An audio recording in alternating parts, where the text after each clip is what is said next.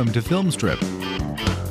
These podcasts are spoiler filled as we discuss the plots, characters, and themes of the films in review. All content used or discussed in these podcast episodes is the property of the respective owners and used under the Fair Use Act, Section 504, C2, Title 17. Welcome to Filmstrip. I'm Jay. And I'm Ron. You know, Jay, it has been, it's definitely been a year, but here we are. It's the beautiful holiday season. It's definitely not going to be 93 degrees tomorrow as we're recording this. I've got a delicious cup of my favorite holiday libation, which is one half peppermint tea and one half spice cider. And you know, it's time for us to just kind of kick back and enjoy a good classic holiday movie. I agree. It's it's it's been a rough year, but it, it's time to get to the fun part. Hey, hang on. Do you do you hear a weird sound in the recording? Yeah. What? Yeah. Are you feeding back? What's going on? I don't know, but I, I, I can almost hear the sound of two guys arguing about Christmas and Hollis over the sound of those sleigh bells. Let, let me go see what's going on. I'll I'll go open the door here. I can hear it too. Well, what do you know? It's Tom and Anthony, two of the three L's from Tis the Podcast. Gang, thanks for joining in again. It wouldn't be our annual review of some wacky holiday trash without you guys. So, Tom, Anthony, welcome to Film Strip. Uh, please take a moment, tell folks about yourselves and your show. Well, we're excited to be here with two of the members of the Film Strip Podcast. Uh, although I do have to admit, when I was listening to your episode this week, I was a little bit bummed. I feel like you know we we we missed a really uh, awesome movie for this film.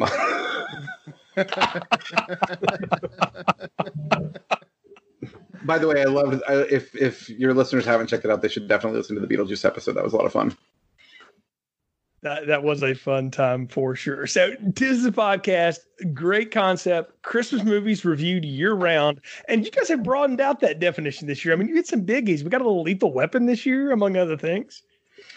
We do. We we don't we don't shy away from the controversy at all. Uh, we lean into it, right, Anthony? Oh, we do lean into it. Though, according to Ron here, Lethal Weapon is a Christmas movie. He made a very valid point about that on Reddit and actually convinced the best Tis the podcast host to change her mind and state it was a Christmas movie. Julia, who is here in spirit but not in body, and so she gets to miss all the fun of what we're talking about tonight. Which is probably why you heard us arguing about Christmas and Hollis because she's not here.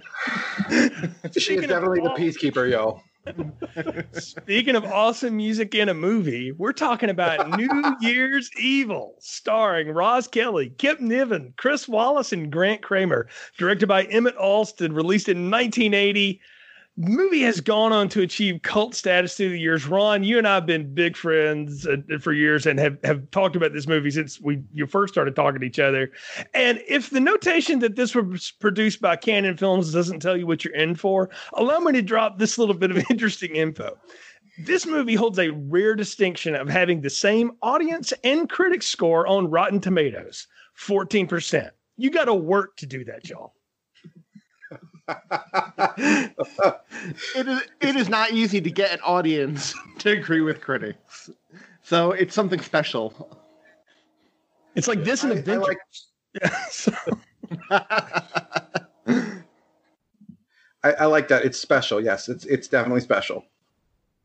wrong- I hadn't heard about this at all before before talking to y'all, and it was eye opening. Anthony, had you ever seen it before? No, I hadn't seen it before, but I had heard of it. It was on the list of when we were uh, talking Christmas horror movies in the past. I read off a bunch of ho- other holiday themed horror films, and this made a cameo appearance via that list. But I had never seen it before, so watching this was eye opening. Yeah, I, definitely eye opening. I can thank my friend Stuart, formerly of LA, of Now Playing Podcast, for introducing this to me many years ago, back when I was editing for them, and I knew they were going to come up and do it. So I, I had seen bits and pieces of it coming up, but I never like sat and watched the whole thing until several years ago. And now it's like it's in a constant rotation. I mean, I do watch it every holiday season. Sometimes I'll just watch it in the middle of June because why not? I mean, so but now Ron, I know you're like the super fan of this movie, so please do weigh in. Oh yeah, uh, I'm a huge fan of this. Um, I watched it randomly when I first, probably when I first got when I first got Netflix. I think it was on there when I first got Amazon Prime, and I I watch it literally every New Year's Eve. Um, usually after everyone else goes to bed because my wife's not a huge fan. Um, but I yeah, I. I this this is one of the one of the holiday traditions that I have stuck to f- for my life as an adult, and as long as it's and if, the day it ever goes off Amazon Prime is the day I'm actually going to buy it. So uh, because this is a must watch for me every New Year's Eve, and usually every New Year's Day. I'm the only person that that's bought it. Then I guess because it just I lives on my Kindle. So- y- y'all are gonna love me because I plan on purchasing it because I loved this thing. This thing was awesome. I mean, it also it also helps that I mean, uh, Carol Tuscadero was the main character in this film. yes, yes, She was on her A game. indeed. Yes, indeed. was. That's a hard 37 she had lived by the time she did this movie. I mean, Are you serious?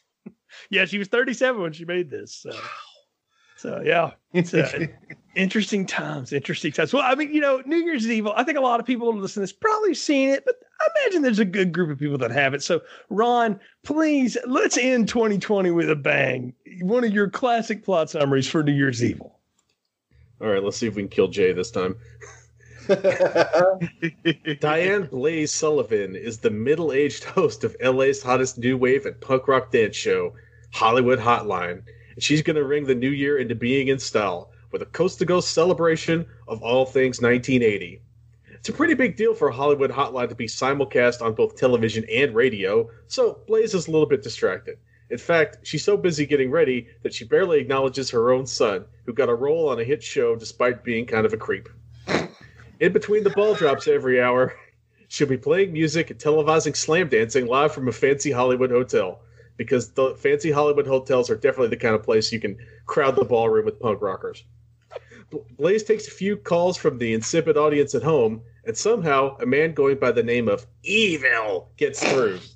Via creepy voice modulator, Evil lets Blaze know that when the clock strikes midnight, someone's gonna die, with Blaze herself being the last person to feel Evil's wrath. Blaze blows this off, thinking it's just a crazy person, until he calls until he calls back after the Times Square ball drop, playing a tape of his first kill. Evil got into an insane asylum and seduced and murdered a nurse. He tells Blaze where the cops need to look for this victim, then he's off to his next kill. For Chicago, Evil picks up a couple of chicks from the disco, and because disco sucks, he drives them to a liquor store and kills them both, one after the other. Another call for Blaze, another pair of bodies, and now the police are taking Evil seriously. While cruising around LA looking for a victim to kill on Mountain Time, Evil runs afoul of some random bikers and is forced to flee from them, hiding out in a drive in movie where the only things showing are trailers, specifically for the movie Blood Feast, the movie Bloodbath, and the lesser known Giallo called uh, the, Red the Red Queen Kills Seven Times, which no one's seen it but me. Evil interrupts a necking couple to steal their car after stabbing a biker in the stomach. Then he flees the gang with the gratuitous boob girl from the drive-in makeout scene.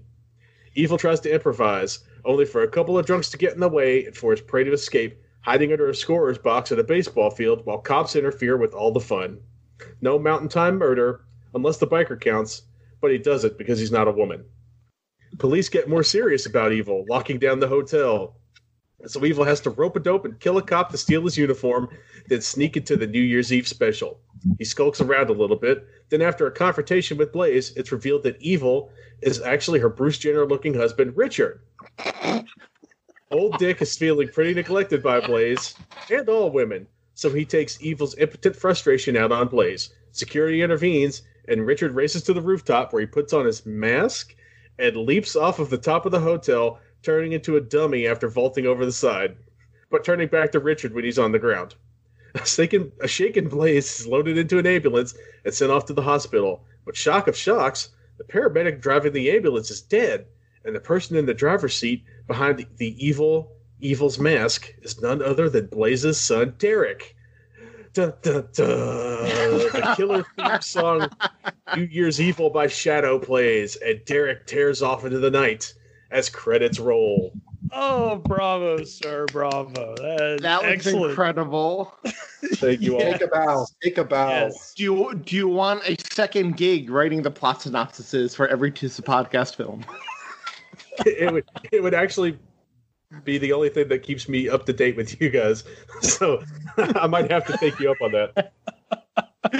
oh, y'all, it is uh that is an amazing summary for what I can only describe as 85 minutes of just insanity on the screen. And again, it's a Golan Globus movie. So like you gotta know, like that's Chuck Norris, American Ninja World. Uh-huh. Like that's a but that you know, I've always been blown away by why didn't Cannon do more horror movies? And it's because this movie completely and totally bombed. they were like, nope, forget that. We can't even do a cheap horror movie right. Like, th- there's no box office info anywhere on this. They made it for about a million bucks or so. But I mean, they, they shot around LA like complete Bowfinger style. They had no permits. They jumped in the back of the truck with the kids in the car and they just rode around to places nobody paid attention to. You know, so it's, I, mean, they got a they got a Holiday Inn or a Ramada, like where my prom was, and that's where they shot the, the scenes of Sam dancing and all this other stuff. Uh, it's a completely amazing uh, movie, but we got to talk about the opening and the way it, it happens with that opening song and that drive down Sunset Strip, which doesn't look anything like that anymore. But boy, you talk about just a time capsule of something. I'm watching that and I'm watching every early like Motley Crue video and everything else that came out in the mid to late 80s that that tore all that apart basically before you became what it is today. And that song just uh, there's something about that shadow song that just grabs me. That opening guitar riff, that perfect mesh between like being the knack and the clash, and just all happening in one moment. And I I love that opening song and that opening scene. It's a You great know- song, and the song puts you immediately into the mood for what you're getting with this film. Well, and the and the the outfit those kids are wearing as they're driving in the car, that I so that's the first thing. I was shocked that this movie was made in 1980 because that is such the the outfits, the the costuming is like every awful movie that wants to show alt kid alt like uh, alt lifestyle kids from the 80s, right? There was an episode. Okay, this is really embarrassing to admit. My daughter loves Fuller House. She's four, so I think it's you know age appropriate there. Um, and it was I think it's a little too old for uh, young for her still. probably. She's not. Yeah, but uh, they were showing the, the the y'all are all familiar with Full House, right? Oh yes, yes. Uncle Jesse, Uncle Joey buy what used to be a uh, a bar music venue scene that's now a laundromat, and they all go to it to see it, and it's a lawn. Like I said, it's a laundromat, and they're all dressed in what they think the '80s looked like. And I swear I saw three of these outfits straight up on there. No joke.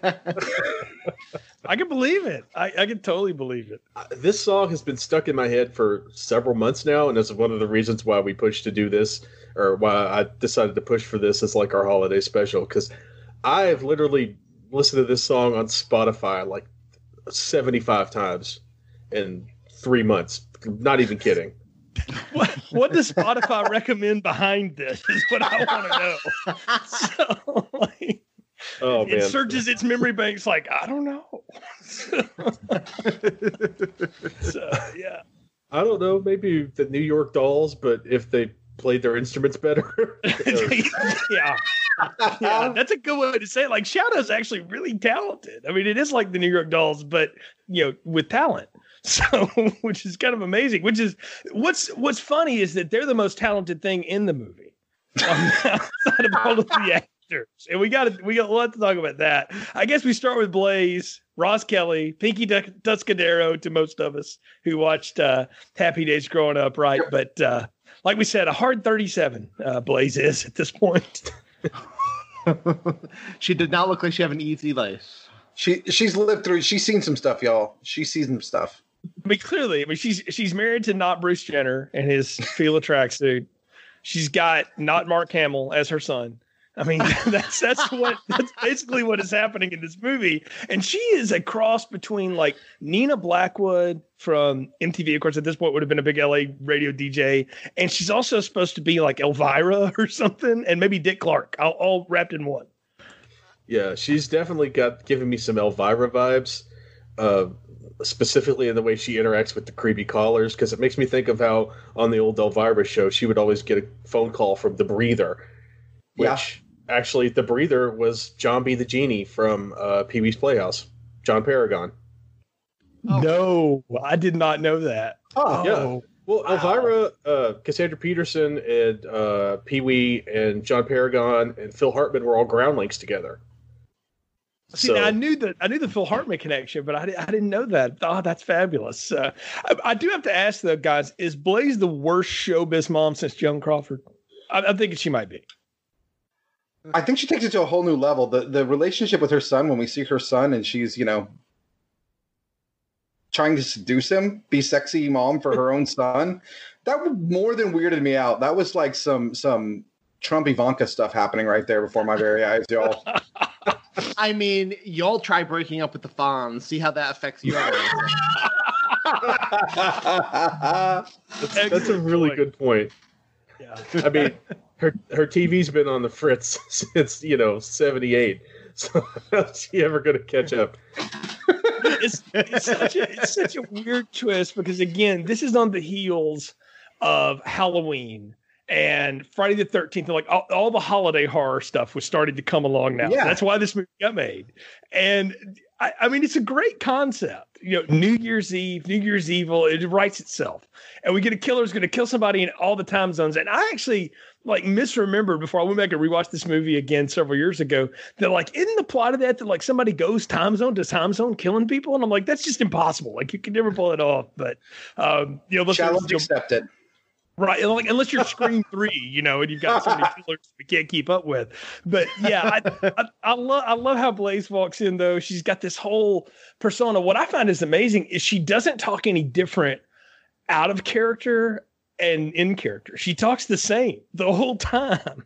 You bad, honey? Can you go get me some ice water? I mean, she's just talking to people the same way. And I'm like, oh, Roz Kelly's giving the same bad performance in every scene. That's that takes work. Definitely does. You know, um, if like you're saying, you know, you're asking your assistant to go grab you some water, or you're talking to a man who just played the the who just played you a video or an audio recording of him slaughtering some woman, and it's the same reaction. Uh, that takes some skill right there, y'all. I think we're underappreciating her talent. I mean, it takes some skill being married to a Bruce Jenner lookalike in general, right? I mean, Wasn't Bruce Jenner still cool then, though? I mean, that's probably why they went for this guy, right? Oh, this, yeah, this guy is straight out of that. Ron and I both had thought he was the grocery store killer from the beginning of Cobra, but he's not. He just looks like him. But He he's looks been in other like him. movies we've reviewed. So yeah, it's a you know, actor Kip Niven that you've seen in a lot of things. He only recently passed away, uh, but yeah, had been around, had acted for decades and was in all kinds of stuff. Played a lot of heavies. I mean, you can see why. But he is. My wife described him in the five minutes of this movie she watched as like the perfect soap opera bland evil person. And I said, yeah, that's That- pretty much it. Yeah. yep, that's a perfect description. Yep. The one thing he's got though is whatever in the heck that voice coder thing is that he's I I am evil Ron or what like evil Yoda voice he's got going. I, that is that's what sets this movie on a whole nother level. It just looked like those those things you used to have on, you know, the the little things you used, they were, you know, about four inches long, and they had uh, all the prism effect. You'd look in and twist it, and you know, twist it, and it would make everything look into a prism effect around you. It looked like he was just holding one of those up and making a silly voice. Yes. right? He's just trying to sound cool, but there's no there's no voice modulation. The the film didn't even buck up for the extra money to get a real voice modulator. Uh, I don't know about y'all though. If I was home alone and received a call like this, I'd be more freaked out by this voice and Ghostface. He could teach Ghostface a few lessons in the Scream Yeah, I, franchise. Anthony, That's fair. yes. That's fair. I realize Kevin Williamson must be a huge mark for this movie too, because it's the only way to explain the ghost face kill, you know, voice thing, which is an actual actor, right? But I mean, Roderick Jackson's made a career out of doing that voice now. But no, that is uh, that is so what that comes from. And I, I saw this movie before I saw the first Scream. So when I saw Scream, I was like, "Huh, it's New Year's Evil guy." well, I mean, it's we're still pretty adjacent to the '70s, so Yeah. like he just got that thing that Peter Frampton would put in his mouth to make his guitar talk. Oh, the Talk Box, the worst Yeah. guitar Yeah. effect ever. Yeah. Yeah, so he's just got that, but uh, but he doesn't have a guitar to hook it up to, so he's just like talking into the tube. Can you read my mind? I'm going to kill you at midnight, or whatever he's trying to say. yeah. Eastern Standard Time. That kills my throat. standard. That's what's so great about this. He, he does this whole bit. I love how he calls the killer, you know, I'm going to kill a naughty girl at midnight. And I love her reaction is like, huh? Okay. I mean, like, she has no, like, I don't know if they weren't telling her what he was saying to her or what, but she has zero reaction to that phone call at all, other than that was strange, and then hangs up, you know? Must be a full moon. yeah, she totally underplays that the fact that she got a threatening phone call on live television. But I don't know, maybe she doesn't want to f- freak out all the uh, the drugged up pseudo punks that are uh, uh, slowly swaying back and forth against each other while she talks. Yeah, can we just talk about how these people are clearly dancing to music that they didn't get license for, and then they had to overlay what else they had, and it does not does not match at all. It's like Crispin Glover in Friday the Thirteenth Four. Have you ever seen him try to dance in it? Like he, whatever song is in there, don't Yeah. blame him. He was dancing to ACDC. They couldn't. well, it- they all seem like they're they're all seem like they're on some serious downers, right? They are just not having fun. Random. I, I don't understand. You know, in in and just to show to talk about the production quality, you'll see them dancing, and there's a smoke machine, and then you'll go and see the somebody talking on the phone, and you come back and the or, uh, or fog machine, and you come back and the, all the fog is gone. The room was filling up, and all of a sudden it's gone. There's no sequitur at all in this. uh in, in between these scenes, it's amazing. It is amazing how little they cared about keeping things going.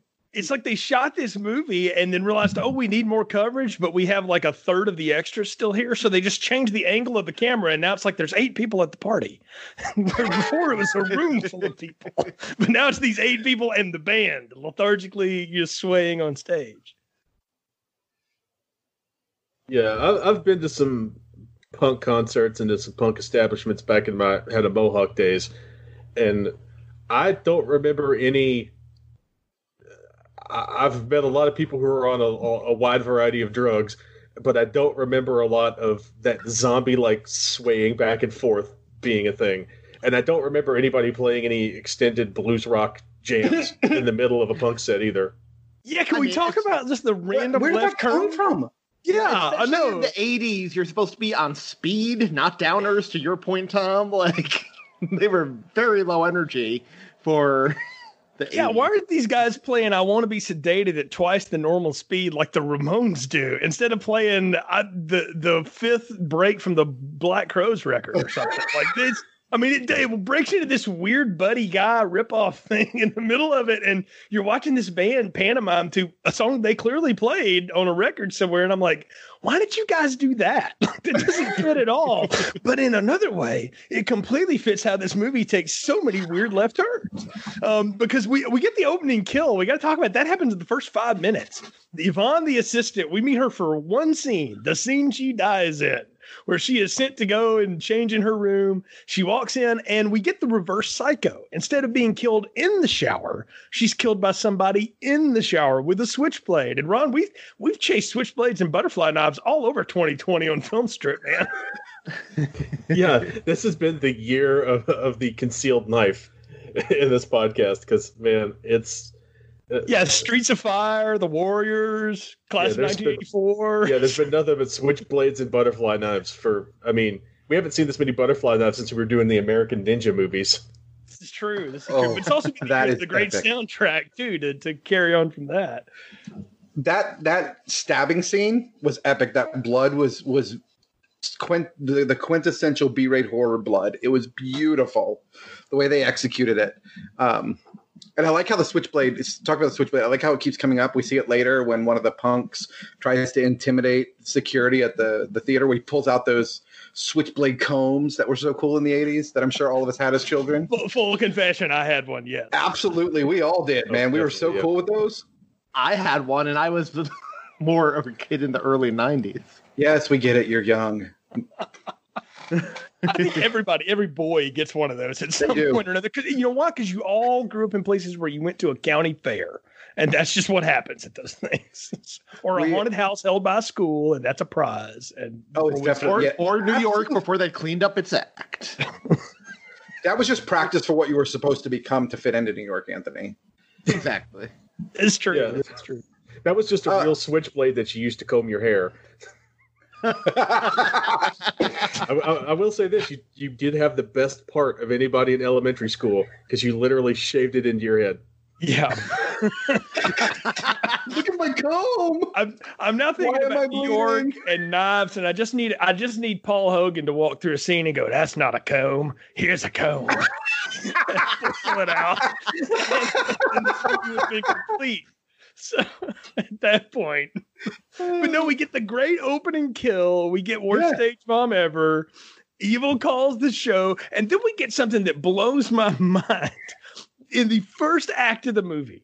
First act. Now, it's not uncommon to see the killer early because this hitting the friggin' shark and jaws. So we know this is happening. But you know, Friday the Thirteenth play with this so that they can play red herring at the end. Halloween, it was very clear who the killer was. You know, you, you see these things.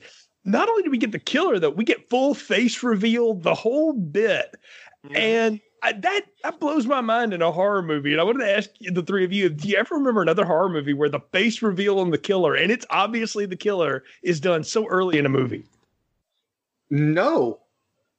And and I've never seen a horror movie where the where the killer is an integral part of of the plot like or a, an integral character in other people's lives and completely removed until there's supposed to be this shocker that I had no idea she was married. I just assumed she was single, dealing with an, her son, and then all at once, not only she married. Oh yeah, by the way, her husband's the killer. Like that's not the shocker usually. You know what I mean? The shocker is not usually she's married. The shocker is, oh, we've talked to the husband. We know what's going on. It was a really weird, again, just out of left field.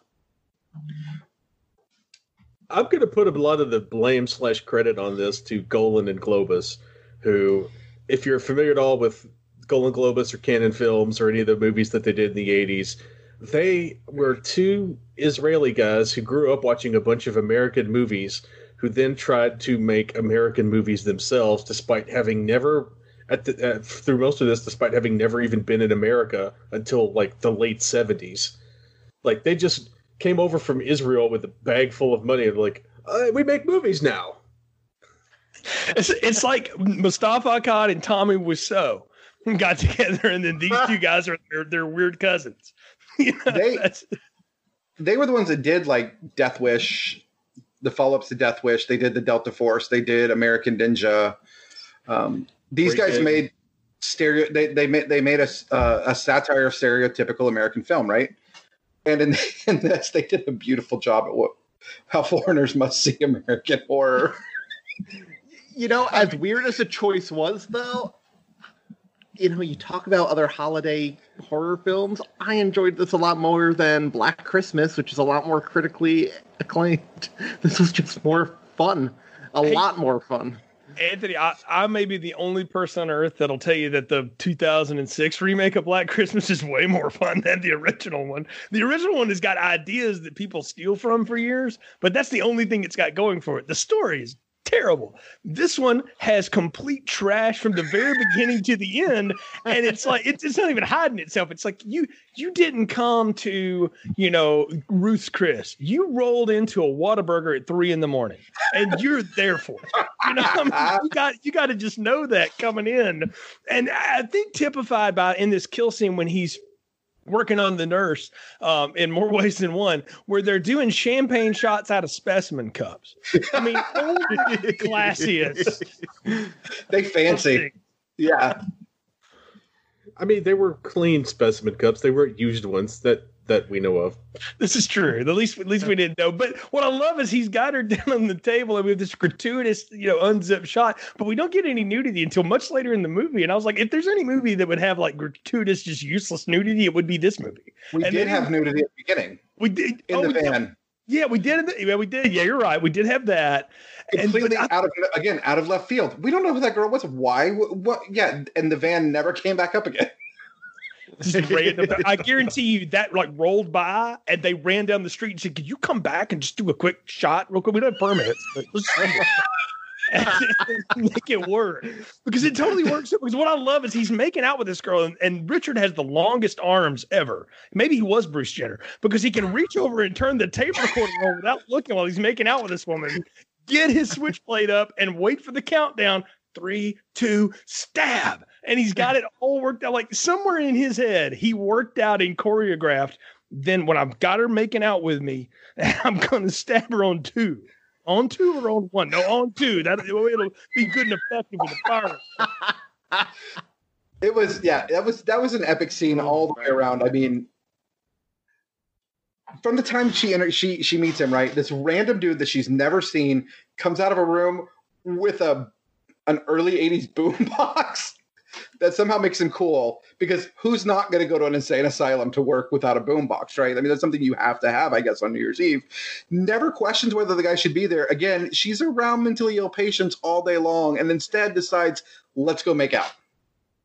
Right? And can we talk about the level of care at this facility? You got the other nurse like shoving the little blowers into everybody's mouth and putting hats on them. Party at midnight, Michael Myers Jr. or whatever. Like all these giving her this look, and I'm like, man, this this must have been before like a lot of good HIPAA laws or something. This is terrible. And Yeah, are we to believe that that's where Richard had gone for quote treatment? Because they talk about him being in Palm Springs, and I'm like, but in that that's not really what he went for, right? Like they would recognize him, you'd think. I don't think he went there for treatment. I think uh, him going to Palm Spring, Springs is because he spent all of the 70s burning his nose out on coke and he needed to get like back to reality. But I also think that's the reason why he's so uh, vengeful against women throughout this movie. I made a joke of it in my plot summary, but I think the, that switchblade is the only thing he can unfurl, uh, so to speak. Yeah, we've, we've got two we've got two precursors here. This this movie is somewhat prophetic. At the at the party, we've got those people who are just kind of you know not really dancing, dancing around. Those are obviously the early emo '80s kids who were far too cool to actually look like they were enjoying the mu- the, the music. And then we've got him who is the now the poster child founder of the incel movement today. Right? This is who they're obviously trying to be like Yes. his his whole his whole diatribe he he unleashes on Blaze at the end. It's like, wow, I feel like I'm reading 4chan right now. Yeah, you're right. It's uh, that and YouTube comments. Yeah, Or like yeah. Derek's lines, uh, you know. That's how they all go. And let's talk about poor Derek. He's having a hard time, y'all. Uh, the pantyhose cutting scene and the flower ripping and the pulling it over the face thing. And I'm going like, so obviously this movie's trying to give us red herrings as to who the killers are. So has Derek left? Has he gone back? Like it wants you to not realize, but it, but that's the thing is it's doing this thing after it's already shown us who. We've shown this killer. We know who it is. So unless they're setting this up, it's that leads me to a question. Who do you guys think killed Yvonne? Do you think Richard did it or do you think Derek did it? I'm gonna say I think a better movie would have had Derek do it, like a movie that was actually like trying, right? but it's gotta be it's gotta be Richard who did it, just by the quality of this movie, as fun and entertaining as it is. It's gotta be Richard. I think that Derek did it uh, because I'm thinking they're gonna book in the movie with a Derek kill and then end the movie with a Derek kill. Yeah, I'm I'm in the same boat because otherwise, when did Richard get in the hotel? When did he leave? What's that whole storyline? You know, where's he? How's he killing in Palm Springs and here? I don't know. I, I think it's Derek too because there's that scene later on when he finally does show up and talks to Blaze, and we'll talk about that in more detail in a minute. But Derek drops some line about I was supposed to be in a big surprise, but I don't even care about it anymore because I'm so disaffected, Mom. And he just walks out the room, you know, or whatever. I also realized that Trey Parker and Matt Stone have seen this movie because these are the goth kids from from the the later seasons of South Park. It's Absolutely that are totally over everything. But yeah, I I, th- I think it's Derek too because it sets up because he, it's also the way Richard just goes off later, like you were talking about in his 4chan rant about I'm going to take my boy to the Rose Bowl and all this kind of stuff. Like they've been plotting this for weeks, you know, or at least hours to, to pull it together. So we get our next victim at a bar at the New Year's Eve party whilst wearing a disguise. And my question is, why wear a disguise? Nobody knows who the hell you are anyway, Bruce Jenner. So why did you put on the cheap porn stash that makes you look like 80s Florida quarterback Kerwin Bell?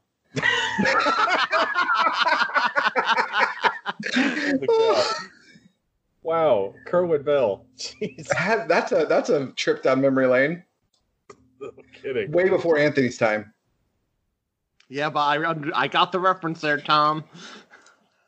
It's a New Year's evil ma- miracle, and a random stutter from Tom. I I think maybe he like had to shave his mustache off because he had one too many bloody noses in the seventies, and he always missed it. So this was more Okay. like I'm gonna get my mustache back, one way or the other. Well, I pick up quite possibly the dumbest person I can possibly find in a bar and her most annoying friend who clearly does not want to be there, but the annoying friend who has conquered a lot. She's conquered the running diarrhea, the nervous diarrhea. So we shouldn't make she fun. did. She did. Uh, but I'm, I'm going to counter that these are the only two victims that really just got what they had coming. I was about to say, if you were going to kill anyone at that bar, you would. It's pick these two somebody that women. Annoying. I mean, they're they're they're they love disco. Come on, that's that's not that's not a, that's not okay. Even in 1980, that's not okay.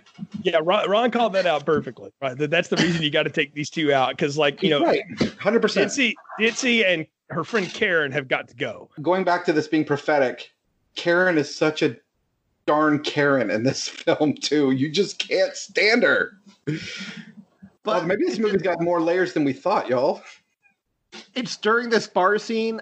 I'm sympathizing with this killer more than I sympathize with Michael Myers, Jason Voorhees, the Black Christmas dude, any of these other killers from around this time because this guy's actually targeting the annoying people, not some helpless, It's you know, it's poor it's proto. It's proto Jason before he started killing everybody we hated from high school. It's it's the Yeah. template for that. I mean that's that's what this is.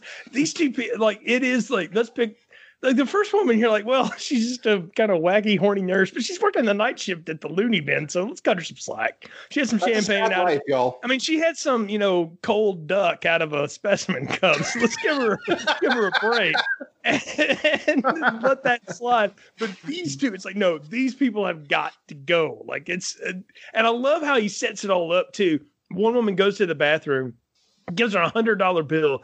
Give me the most expensive bottle they got in there, honey. I don't know if y'all caught it. She gets ninety five dollars back in change. So she just grabs some extra brute off the shelf and was ready to go.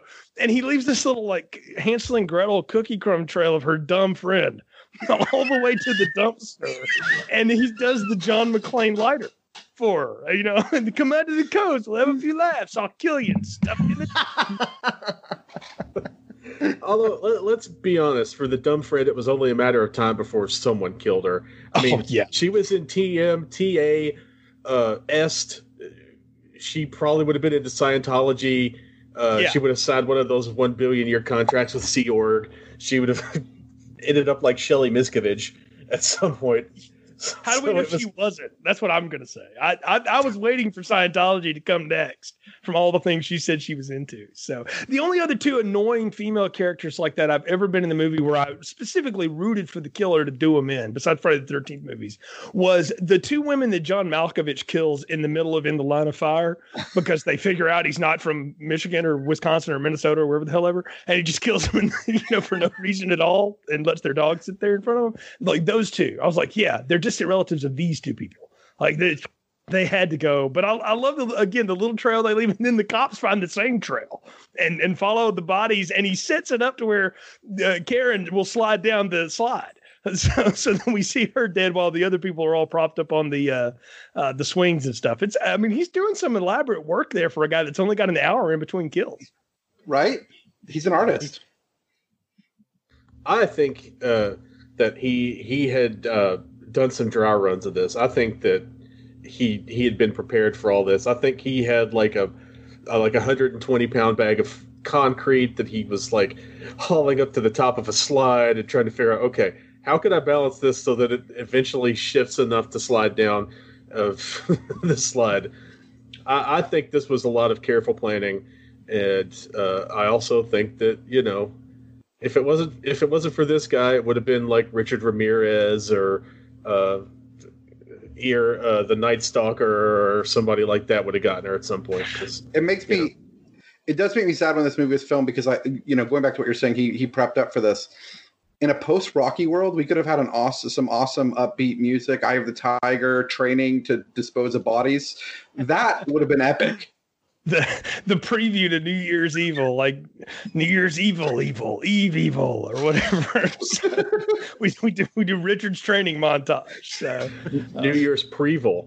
There we go. Ron fixed it. Yes. He also oh, rated a good prop department because now he becomes like a priest from an airplane movie all of a sudden to, to, to run around for the mountain time zone kill. And I love that he's like his whole timing has been thrown off and he's not paying attention because he's listening to the, the radio. Because now the cops have got word of it, right? Now we got to talk about that. One cop comes to visit Blaze and basically says, You know, this is all your fault. And I'm like, Yes, it's a precursor to like Geraldo's entire 1980s career where we bring wacko preachers on TV to blame everything on the rock and roll.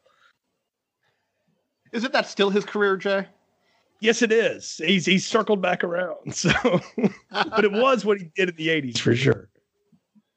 So, are you implying, Jay, that at some point uh, on Hollywood Hotline, the special guest had been like, I don't know, uh, the neo-Nazi band Skrewdriver, and then like the next act was Bad Brains, so that way they could just fight each other. Yes. And someone throws a chair and breaks Blaze's nose. Yes, and, and GWAR made an appearance as the special referee. That's how that went down. So no, it was, it was it was GG Allin. Fair enough. But I, I, love how the cops are blaming all this on her. That's it's like, well, you know, this is what happens when you do your kind of show, and I, that's just hilarious to me.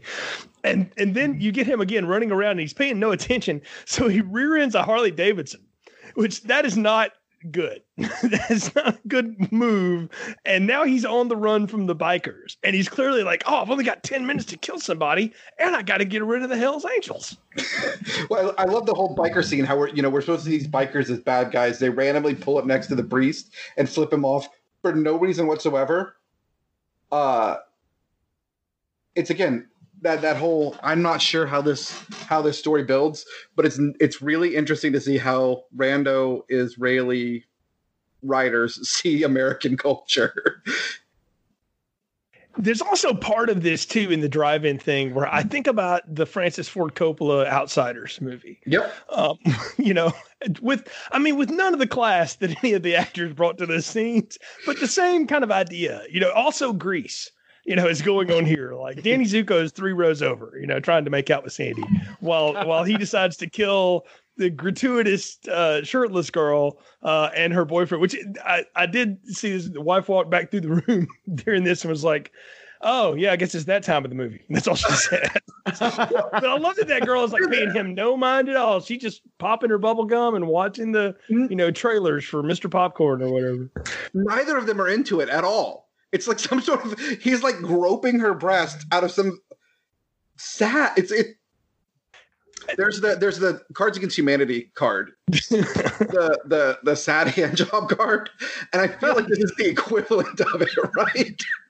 all, I could think of, all I could think of, was some guy sitting around pay, playing poker years later, going, "It's like a bag of sand."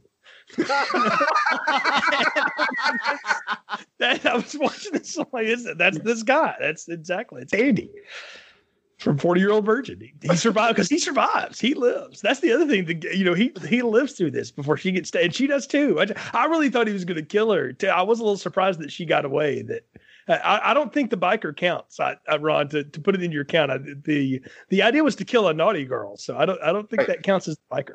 The, the biker only counts if killing him gave the guy an erection, and that they don't establish that for us. So I, I don't, I don't know if that's going to count. I mean, it might have moved a little bit, but that's just from unfurling the switchblade. I think it moved. Yeah. So, we, of course, so he, the one watching for it. so he, he chases her to the ballpark too, and I love how you know the cops show up just in time. And he's like, "Dang it, I've got to run away!" And I'm like, "There's probably nothing more conspicuous." At you know near midnight, a priest running through a ballpark carrying a you know knife, like you know, we're not remaking the Omen, so what's going on here? Somebody might have stopped him, but he, he's able to squirrel away. But his whole plan is screwed up now. And part of me wondered, like, if it ever crossed Richard's mind to like, you know what, dang it, we'll just do it again next year because I've screwed this up now and I can't get my mountain time kill. But I'm so close to the hotel, maybe I'll just go ahead and finish it. Oh, he's just gonna he's just gonna have to go. He's just gonna retroactively go back and count the biker, so it doesn't look like he failed in his mission. That's that's all that is. He's like, well, I killed somebody. It's not the same, uh, but you know he, eh, you know he wasn't wearing a shirt. I guess it kind of counts. I mean, and I've got these Rose Bowl tickets already. You know, I need to go see this, so it's it's important. So I, I got to make kickoff. I don't have time to think about this anymore. I love that we get the red herring stuff from the cop psychologist just in the middle of this movie for no reason at all, because we need to recreate the end of Psycho in the middle of this movie for some reason, but with like none of the panache of the way that that gets delivered. Not, Well, we also- mention, they needed to pad out this running time a little bit because at even at the finished product with credits, it's 85 minutes. So they were like, hmm, we need another few minutes here in the middle to make it a theatrical runtime. True. Well, I mean, if you're gonna go ahead and do the shower scene, you may as well just steal some more stuff from Psycho. Like you did the reverse shower, so why not go ahead and just do the uh, psychologist showing up to explain everything? Yeah, 30 minutes early, but sure. So Well, that was Exactly. supposed to be the end of the movie, but then they realized, oh, it's only like 45 minutes long. We better, we better go back and film some more slow motion slam dancing. yeah, And fix that in early and get that And going. I love here at the end though. Finally, she, you know, the cops gonna, not going to let Blaze out of his sight. She's like, I really need to change clothes. I'm not into that today. So, you know, please, please leave me alone. And the husband shows up. Richard's big reveal, wearing the Lou Abbott mask. Why? why, why do we do, pull that out at the end? I think they're they're trying to get us to go. Oh, she knows the killer, but again, there was no setup for us to have that feel that we weren't invested in their relationship at all. There's just like a throwaway line earlier in the movie where she's like, oh, I tried to call Richard, but I couldn't get a hold of him up in Palm Springs. I guess he's still detoxing or whatever.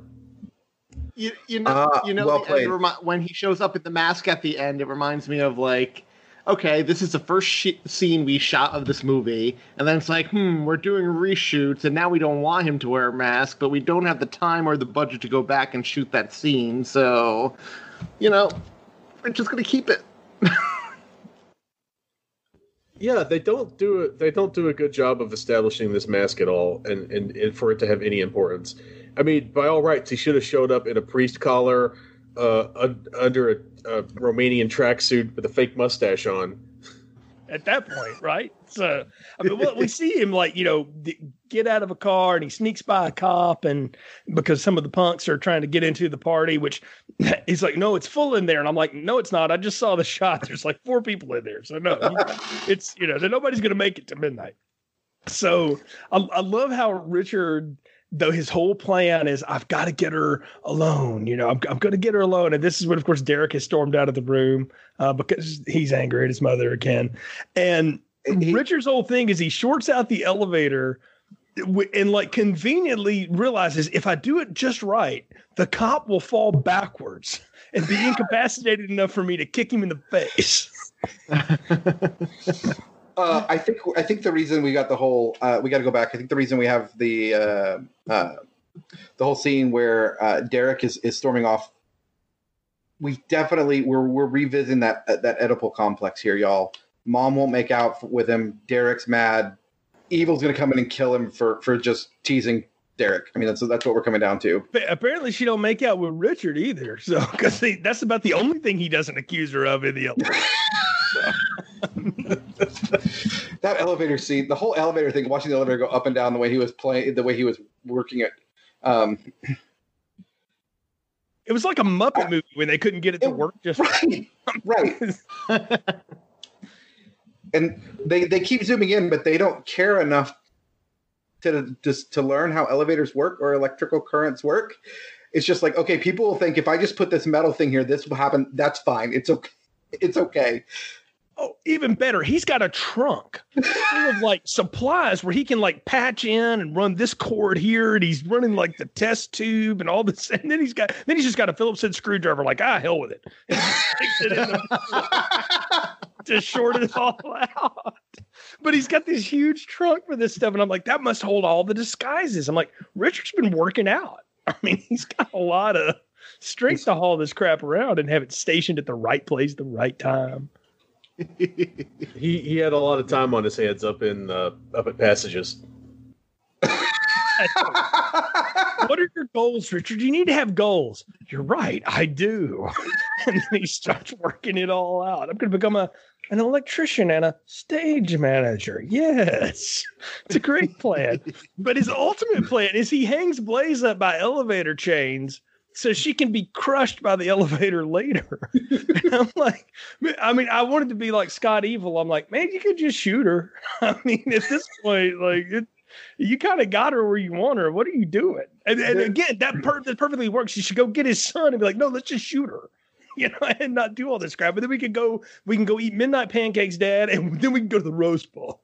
that's the one thing that's that's the one thing this movie does right as a horror film, though the the the killer gets so arrogant and and lazy and sloppy that he lets his main victim live. Right. That's why Jamie Lee Curtis is set to die like through you know Halloween '64. Uh, she's never going to die, and, and he's going to keep trying and messing up. That's why Neve Campbell is still kicking in Scream Five, the upcoming yes. Scream Five. Oh, are there only are there only five of those? I thought we were at like twenty six or something. So that's no. the stab franchise inside of Scream. you know, not to not to brief tangent there. I read an article ranking all the you know classic horror icons by kill count. Somehow, Ghostface managed to kill more than like some of these people, like Michael Myers and stuff. I forget the one, like some of these really big yeah, ones. There's been like five. Yet, there's been yes. so many movies, and he's indiscriminate in his killing. Yeah. Yet Mike Myers does a better job. Fails to kill the three main characters who have lasted all five films, spanning thirty years. I mean, he probably doesn't recognize the Courteney Cox character anymore. To be fair. Oh, so. that's what oh. recently. Too. well, oh, that's uh, we just you just talked about that on Tis the podcast. Um, I did. well, you know, if we if we look at the Final Fantasy or the Final Destination series? Is that Final yes. Destination? Mm-hmm. You know, if if the universe, God, karma, whatever people believe in, can't kill the main characters, how do we expect somebody like Michael Myers to do it? Yeah, if Tony Todd can't get you as Candyman or Death incarnate, you you you're okay. you're be all right. Go take that to Vegas. So, but anyway, Richard tries to hang Blaze up by elevator chains or something, and then we get a massive shootout, Dirty Harry style, with the cops uh, which I did not expect to see at the end of this movie, but uh, we we do. We get a lot of uh, volleyed fire back and forth, and some of them just happen to randomly hit that circuit panel. Thank goodness at the right moment, because that's what happens at the end of the Dynasty episode. yeah, that's that's uh, pretty convenient. Um, there were so many like insert shots of them just jamming a screwdriver into that electrical panel it, I think it timed out and it was like 12 and a half minutes or something of the, that same scene over and over. And, it was, and they didn't redo it. It was just rewind, push, rewind, push, rewind, push. I think you're right. I think they got that like when they did it, they actually got decent sparks from the effect, and they're like, man, we just got to keep using that. Like Emmett Austin sitting there in the edit bay going, hey, we got to get three more minutes in. Go back to the screwdriver. it's our best looking special effects since Yvonne's kill. So let's let's make sure Blaze goes up and down on the elevator a few more times. Let's just reverse. let's just reverse that uh, that footage and put it back in I, Right, I couldn't tell. That chain was around her neck, right? Yes, in her in her hands, and poor Roz Kelly is just she's like on the torture rack or She something is. with the It's- chains. At some point, that pressure's got to pull pull uh, uh, on your esophagus. She's got to stop breathing at some point. But She no, does look pretty bad when they wheel her in the ambulance at the end. To be she fair. does. She does. Are you sure that's just because she didn't like sweat her makeup off in that elevator pit? Yeah, there there is like moments of this where like they clearly don't care about the glamour of the actress and stuff, and they want you to show you like how how much rougher her night gets because she her hair's the aquanet's falling out of her hair and the makeup's starting to run, and she's yeah yeah she's had three or four Marlboro lights. It's a, it's been a tough go. That explains why we've got so much caked on makeup at the at the beginning for not only her but the guy who comes to tell her how, how little time she has. I don't know which one of them had more makeup, but man, that was some seriously thick caked on makeup, y'all. Uh, but now it makes sense. They got to show us how rough of a night it is. But you know yes. that's that's a choice I like. Horror movies don't do that enough. They'll have the final girl last all night, get to the last scene, and she still looks like she could be on the cover of Playboy or something. You know? right. Well, you've obviously never murdered a whole group of teenage girls before, Anthony. I mean, Richard had neither up until this night, as far as we know. So, uh, but anyway, so we get the chase to the rooftop, and we get the, probably the most inexplicable thing in this movie, which is saying something. Uh, the Lou Abbott mask, and then we decide we're going to do a little. We're going to do a little Hamlet before we take a dive off of the roof. What is there any significant? Anyone who's more better read than I am, any significance to that speech that Richard lays out before he uh, jumps? You know? I've been trying to figure out if it had any significance, and I can't. I, I can't come up with it. you know, both me and Tom are English lit majors, so I'm sure we both know Shakespeare pretty well. I, I, Tom, correct me, keep me honest, but I do not think there was any significance to that particular speech. Nothing came to mind for me at all. Yeah, I, I, I was also an English major, and like uh, I got nothing, man. There, there's so Yeah. there's so much more appropriate Shakespeare you could have used. There are much better lines from Hamlet you could have used. Uh, so I'm not really sure what that whole point was.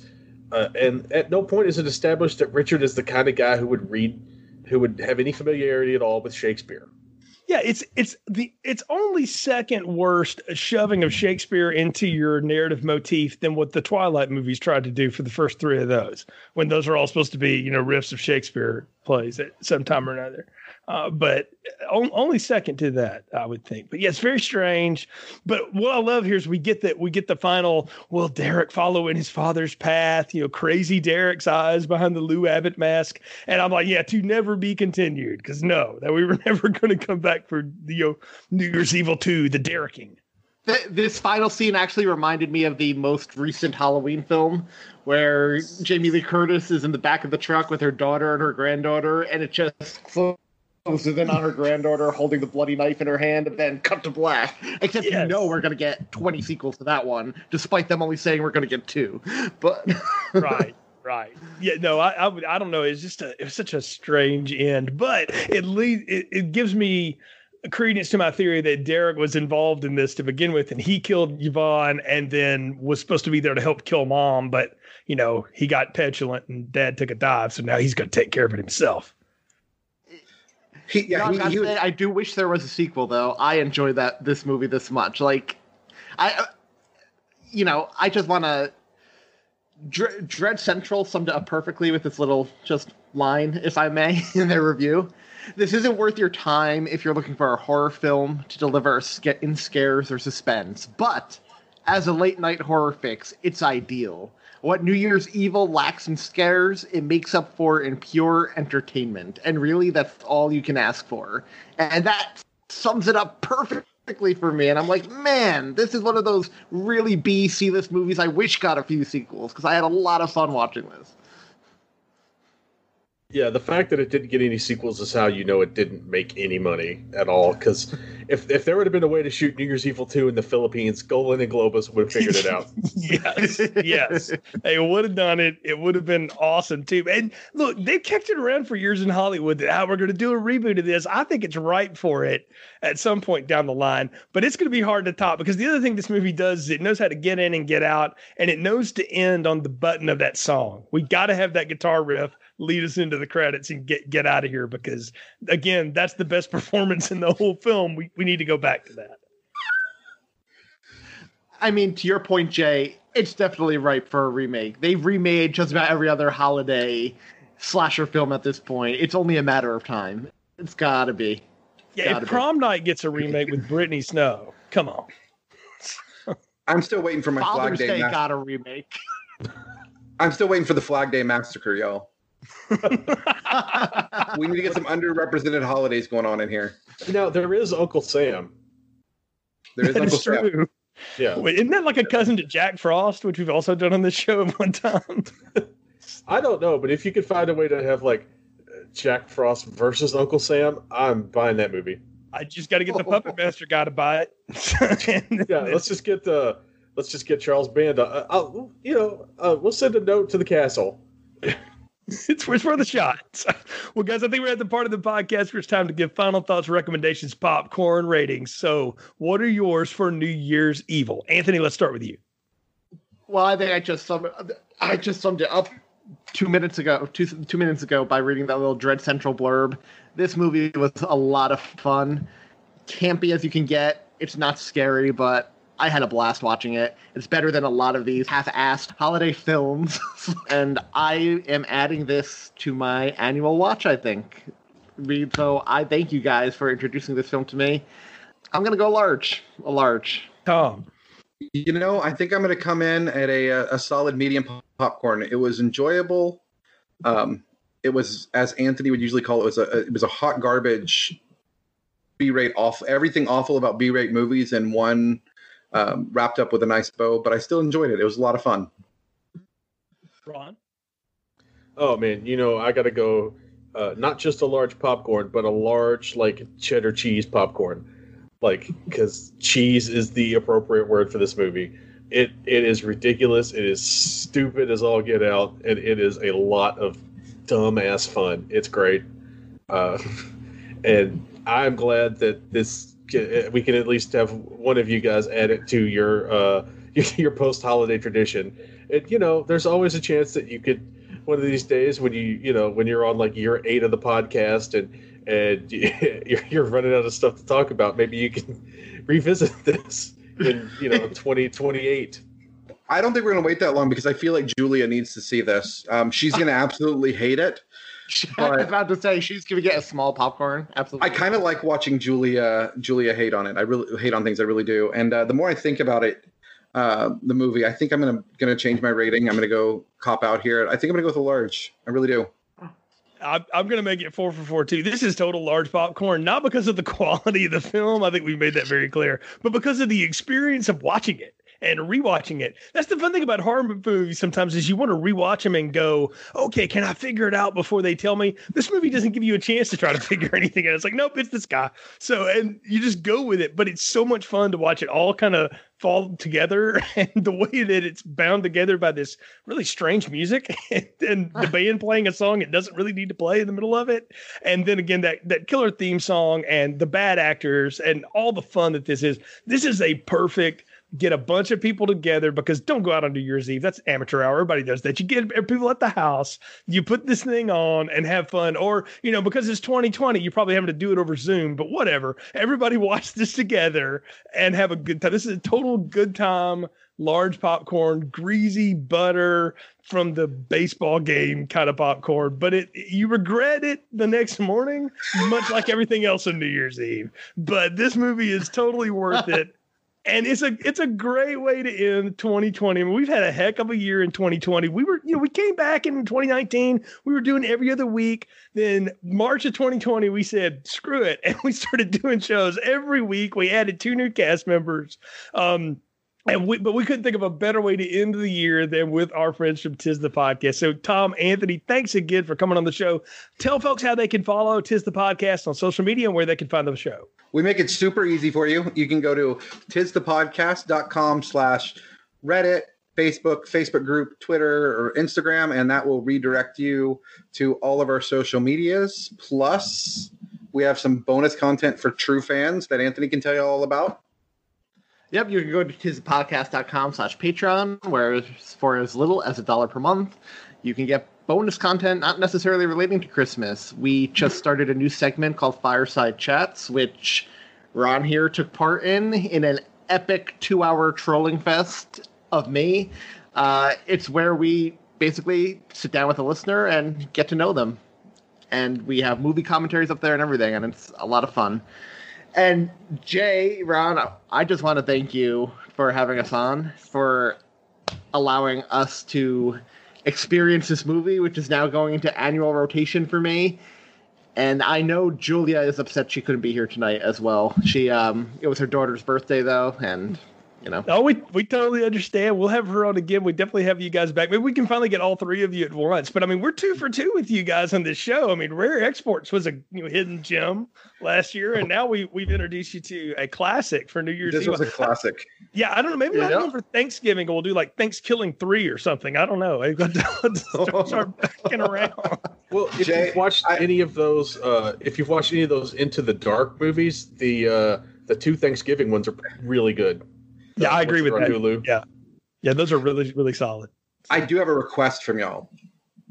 If y'all ever get around to covering the movie Nowhere, the Gregg Araki movie, do y'all know that one? 1997 Gregg Araki movie. If you put that on your list, uh, so we had this thing going for years with friends where we'd invite people over, and, it- and it was always somebody's job to find the worst movie ever made.